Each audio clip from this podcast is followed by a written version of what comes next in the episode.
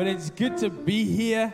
Man, it is uh, exciting times. Um, but man, I'm excited to get into uh, into the Word. Um, man, God's been doing a whole bunch of exciting things uh, in our lives. But but the big thing, right? The big news, uh, the thing that's kind of overtaking my world at the moment uh, is, as most of you know, uh, my wife Grace is pregnant and she's having a Having a kid. we're having a kid. It's exciting, and um, oh, he's coming in June.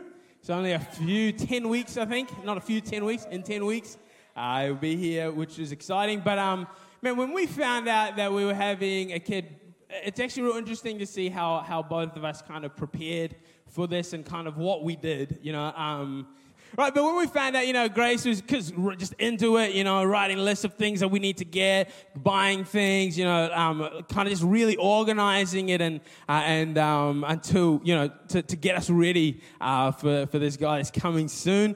And uh, but for me, I uh, I operate a little bit differently. I, uh, I waited till till we found out if we were having a boy or a girl, and, and like I said, we're having a boy. And as soon as I found out, uh, the first thing that I did uh, was I had something made for him, and I had this little onesie made for him, which I've actually bought, and it's this little one here.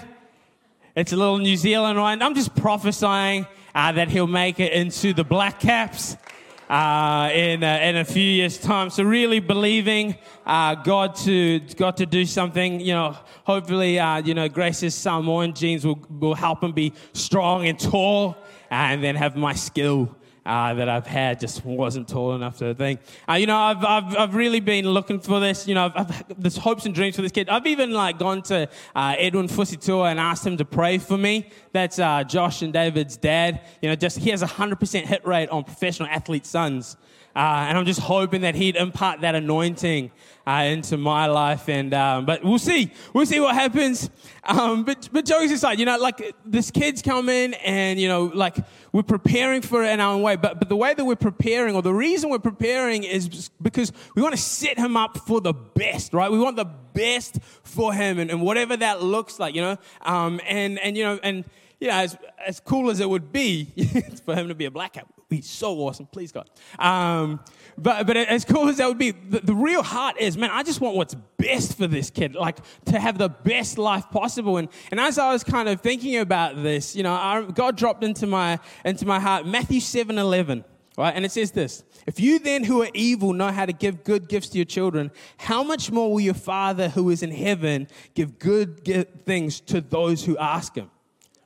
And it made me realize, you know, like I haven't even met this kid. I don't know anything about him. He's not here or anything, but I have this, this kind of love for him and I want what's best for him. But the crazy thing is, more than I want for this kid, more than I can do for this kid, the best thing in his life is that there is a God his heavenly father who loves him, who cares about him a whole lot more than I do, who's a whole lot better than I am, and who's there for him. That's his best bet. And, and, and you know, it, started to like shift the way that I pray, you know, and as I started praying, you know, uh, Grace and I pray most, uh, every night before bed and, and we always pray for this kid. And, and, you know, after I make all the jokes to God because I do and he likes them, he thinks I'm really funny. Um, and then when I get to like the, the heart of it, it's always, the, my prayer has always just been, man, God, I just, I hope, God, my prayer is that this kid encounters you, that he does life with you you know, that, that, he, he, that, that, you, that he has an encounter with you. Because what I've found to be true in my life, you know, the, the best parts of my life, what I've found to be true uh, through the word and through experience and seeing people around me is that, man, our best shot at life is a life with Jesus. Because no matter what earthly setup that we've got, no matter how good or bad our earthly father is, man, our heavenly father is even better right? No matter how good our earthly father is or how horrible they may be, how, how much they might have missed the mark, that doesn't change the fact that our God is good. He's amazing. He's faithful. He's in control and He wants to bless you. He wants to give you good things better than anyone else can give. And so I'm convinced that life with Jesus is the best. That, that's the only way.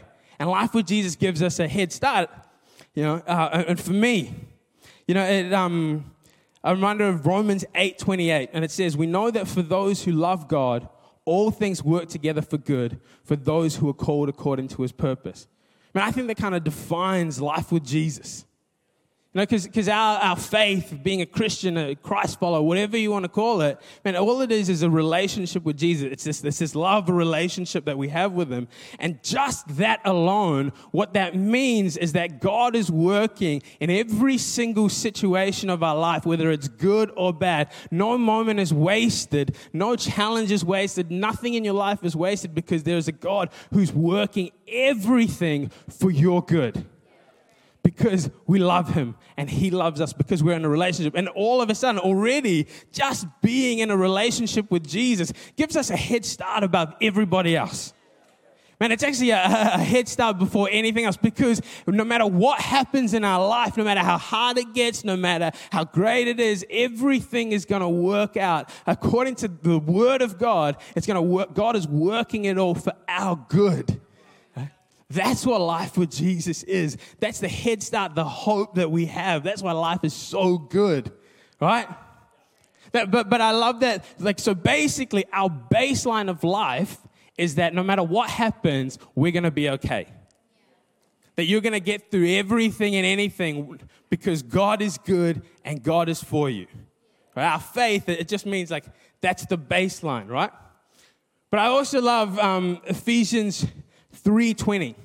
Now to him who is able to do far more abundantly than all that we ask or think, according to the power at work within us. You know? So the Christian life, life with Jesus, is like it could be that man you're going to be okay i'm not saying it's going to be perfect but what i'm saying is in the highs and lows that are guaranteed in our life but that god's going to work it all but, but there's, it feels like there's another level to this as well Right? There's another level to this, which is that, man, the things that God wants to do and what He can do is greater than we can ask or think or imagine. The life that God has created for us goes beyond our imagination, goes beyond the things that we can dream about or hope about or think about. That's the life that we have access to. So when we say go big, man, that's actually just normal life for us. And and you know, we can, tr- but the key to going big and just living a big life that, that, that blows our mind and our imagination actually is, is this last part of that verse, which is according to the power at work within us. See, it's not about what we can do. And I think a whole lot of the time we're capped from going bigger because we're, we're focused on what we can do and what we can think and of what's going on in our world. But in order for us to go big and step into the life that God has for each and every single one of us that, that is mind blowing, that goes beyond what we can think or dream, it's not about our power and what we can do. It's actually about His power at work within us. And we got to actually start to let him move, let him go. And then that's how we go big. Because, man, you, you can think you're as big as you are, but man, there is a God who breathed life into being. Right? There's a God who spoke, and everything around us is what it is because God spoke. Like we have access to that power. That's the power at work within us. Isn't that exciting to somebody? Right? That's the, that's the power at work within us that actually dictates our life and the life that we can live, how big we can go, the things that we can do, the things that God wants to do in and through our lives.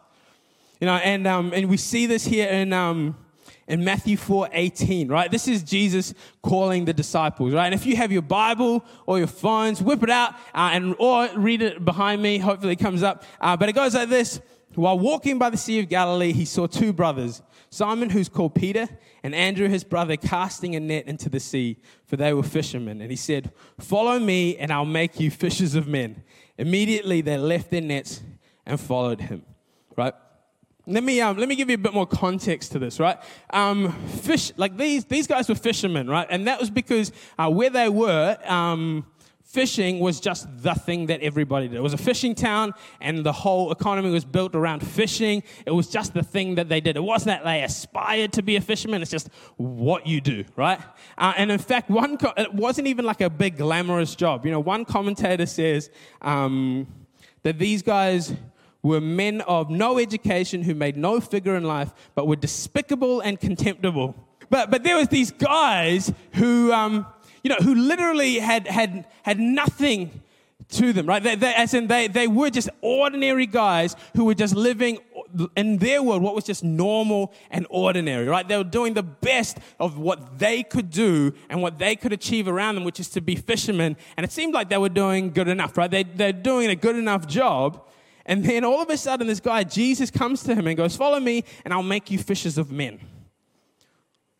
What a weird thing to say to somebody.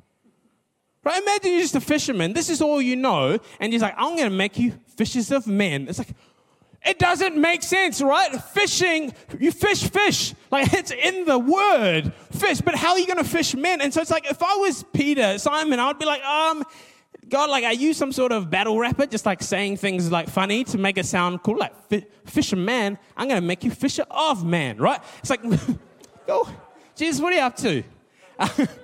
right, so this is so mind blowing. This is so far out of what they even know or could think or imagine. Uh, you could imagine what their life was and the trajectory of their life was. Man, I'm, I'm having a good life. I'm, I'm all good. I've got my business. I've got my nets. And this is what we do around here. And it's all good. And then Jesus all of a sudden comes and goes, No, I, let, me, let me tell you something that doesn't make sense to you and blows your mind. And what do they do? They drop their nets and follow him. And then all of a sudden, Simon the fisherman becomes Peter, the rock on which the church was built. He becomes Peter who, who sees people get healed in front of him, right? He becomes Peter, one of the apostles that we still talk about thousands and thousands of years later. He becomes Peter, the guy that when the Holy Spirit is poured out, man, he sees thousands and thousands of people get saved. His whole trajectory changed because he stopped going on what he could do and the power that, that he had, and he dropped it all and started following Jesus. And his whole, the whole trajectory of his life. Imagine if he said no. Imagine if Jesus said, Hey, I'm going to make you a fisher of man. And he's like, Well, that's weird. No thanks. where, would his, where would his life have gone? You know, imagine if he was like, oh, sorry, God, I've just started this business and I can't.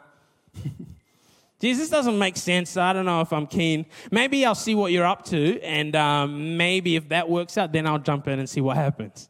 you know, he's like, oh, but Jesus, if I drop all this, how am I going to pay my bills? Or Jesus, like, I, I just, I just want to get married or find somebody. Like, that's the, that's the priority right now.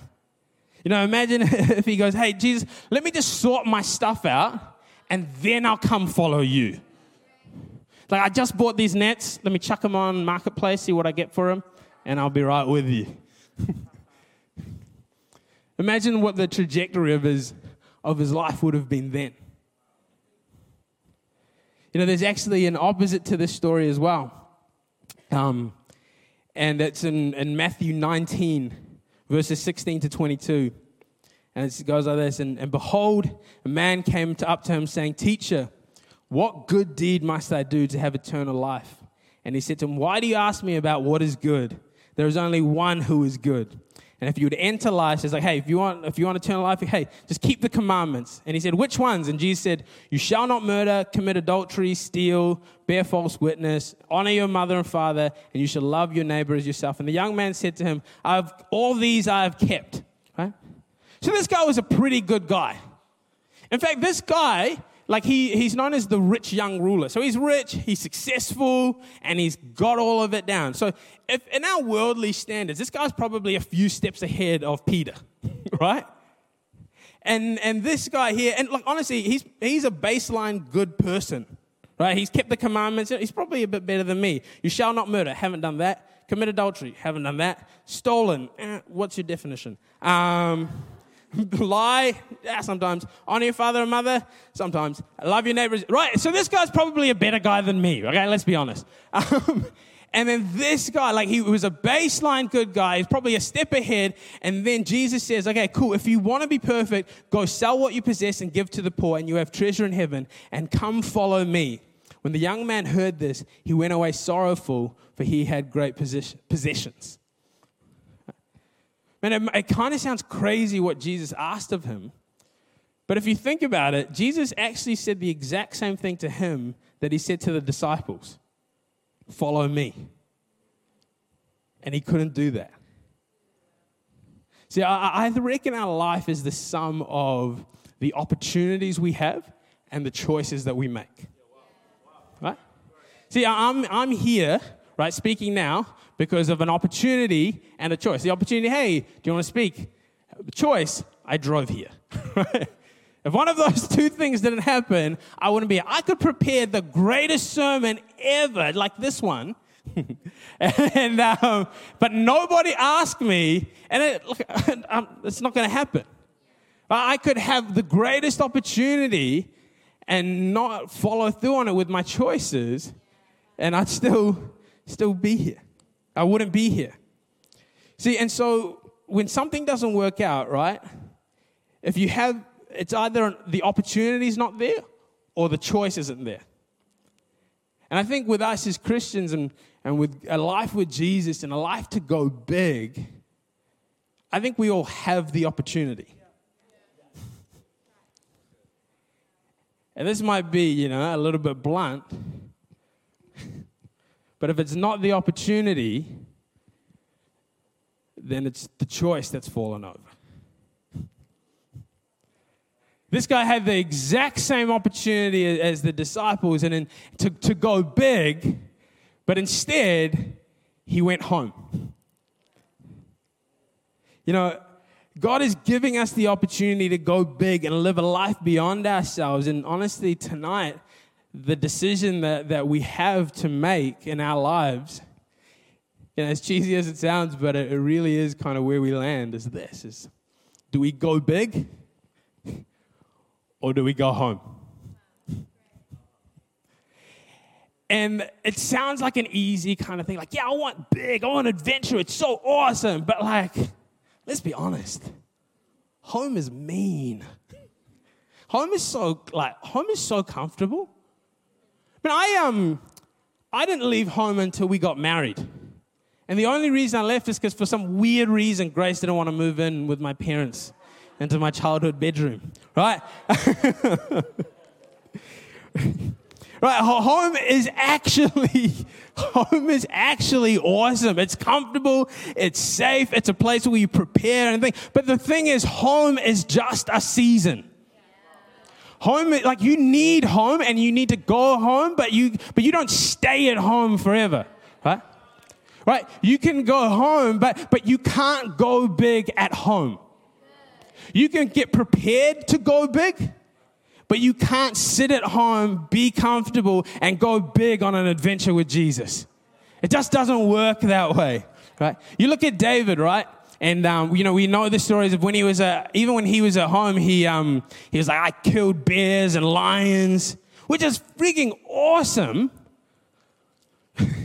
but no one cared, right? No one cared until he beat Goliath. Right? You know, you, you look at any, um, you know, any sportsman or an athlete, right? They, they would have put in tons of hours at home working really hard. But it doesn't matter or make a difference until they can actually deliver on the court or in the field. There's some incredible bedroom musicians. but it doesn't matter unless you can actually put it out there and show people. Right? It's not going to make, make, a, make a difference.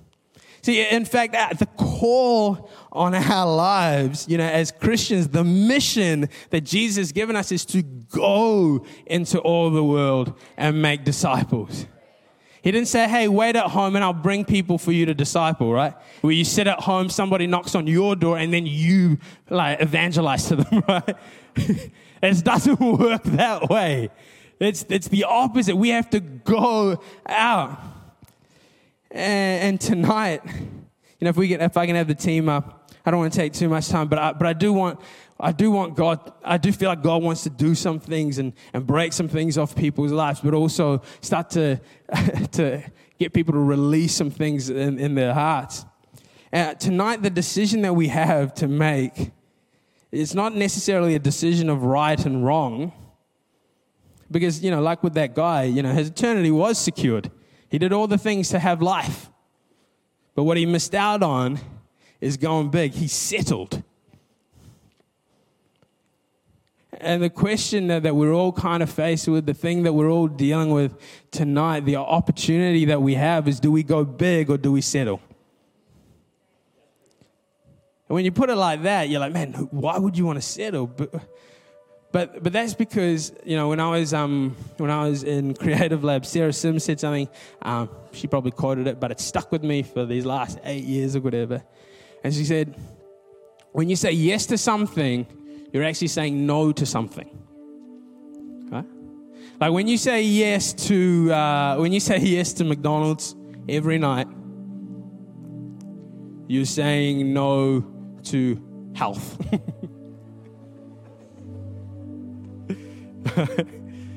when you say yes to one more episode, you're saying no to sleep. When you're saying yes to supporting the blues, I'll let you fill in the blanks. You can figure that one. I don't want. I don't want. I regret saying it. Um, but tonight, you know, God's given us this this opportunity. Jesus is saying, "Hey, follow me." And now, what's your response? Because if you say yes to God, it's actually a no to self. If you say yes to the adventure, you're saying no to easy. If you say, no, I don't want to settle, you're saying yes to, I want to feel unsettled. if you're saying, yes, God, I trust you, you're actually saying, no, God, I don't want to be in control all the time. Tonight, we, we have this, this opportunity where God's given us this opportunity. Hey, follow me. And saying yes to God for Peter meant letting go of the nets that he was holding, letting go of the thing that brought him security, the thing that he had known, the thing that was normal and stepping into the unknown. And I believe tonight, man, God's saying, hey, let's follow me. Let's go big. Let's do this thing. Let's go on an adventure. Let's do some incredible things. Let's step into a world, into a life that, that you couldn't even think of or hope or imagine and it sounds like a great idea, and you want to say yes, but you're still holding on to your nets, unable to let go. And just with every eye, eye closed and you know, with, with your hands to heaven if you're comfortable, I just believe right now, man, there's an invitation to go big, and, and God's just pointing out some some things that we need to let go of. It's things that have brought us security. It's stuff that's brought us comfort and safety. But for where God wants to take you, for the bigness that God has for your life, man, we actually need to let go of some of those things. For some people, it's actually letting go of some, some friendships or relationships that's brought you safety, that's all you've ever known. for some people, it's actually letting go of an, oh, I feel this, letting go of an identity that you've held. Whether that's been in your work or been in your achievements, being in your relationships, being in what you do. I don't know what it is, but there's this, it feels like there's this identity that we've held on to that we need to let go of in order to go big and into what God's called us to, into the unknown. You know, for, for, for some people, it's, it's even letting go of, of some dreams that you've had for a while. Actually, I wonder if it's less of a letting go and more of a, surrendering it to God and be like, God, This is my heart's desire. This is my dream. This is my hope. And but I trust you and I'm putting this at your feet. I'm letting this go. And my encouragement is as you let that thing go, man, that, that it's actually God that's holding it and, and God that's growing it. It's, it's not about your power and what you can do, but it's, a, it's the power at work within you.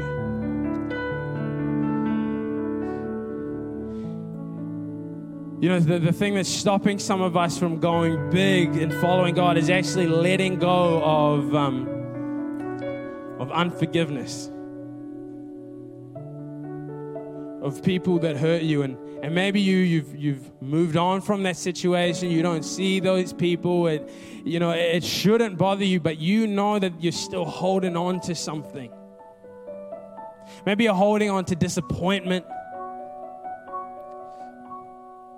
But I'm just here to say, man, as you let go and as you trust God, and that's when He can take you bigger, take you further than you could go. You're thinking that this thing brought you security, but God's like, no, no, let me show you what true security and what true safety is. Man, you think this is giving you love? Let me show you what real love looks like. Let me show you what real home looks like. Let me show you where you can go, what we can do, how big your life can be.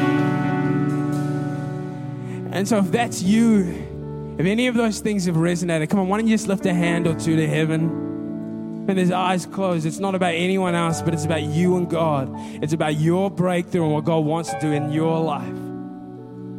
God, we just pray right now, Holy Spirit, that you move. God, I thank you, Lord, that Lord, that as we let things go, Lord, that you get a you grab a hold of us, God. Lord, as we let unforgiveness go, Lord, as we let go of, of disappointment, God, as we let go of people and things, God, that have brought us safety and security, God, I thank you that you replace it with your goodness and your mercy, God, and your love and your grace, Father God. We just thank you, Lord, that you are good and faithful and with us, God. God, we thank you, Lord, in Jesus' name.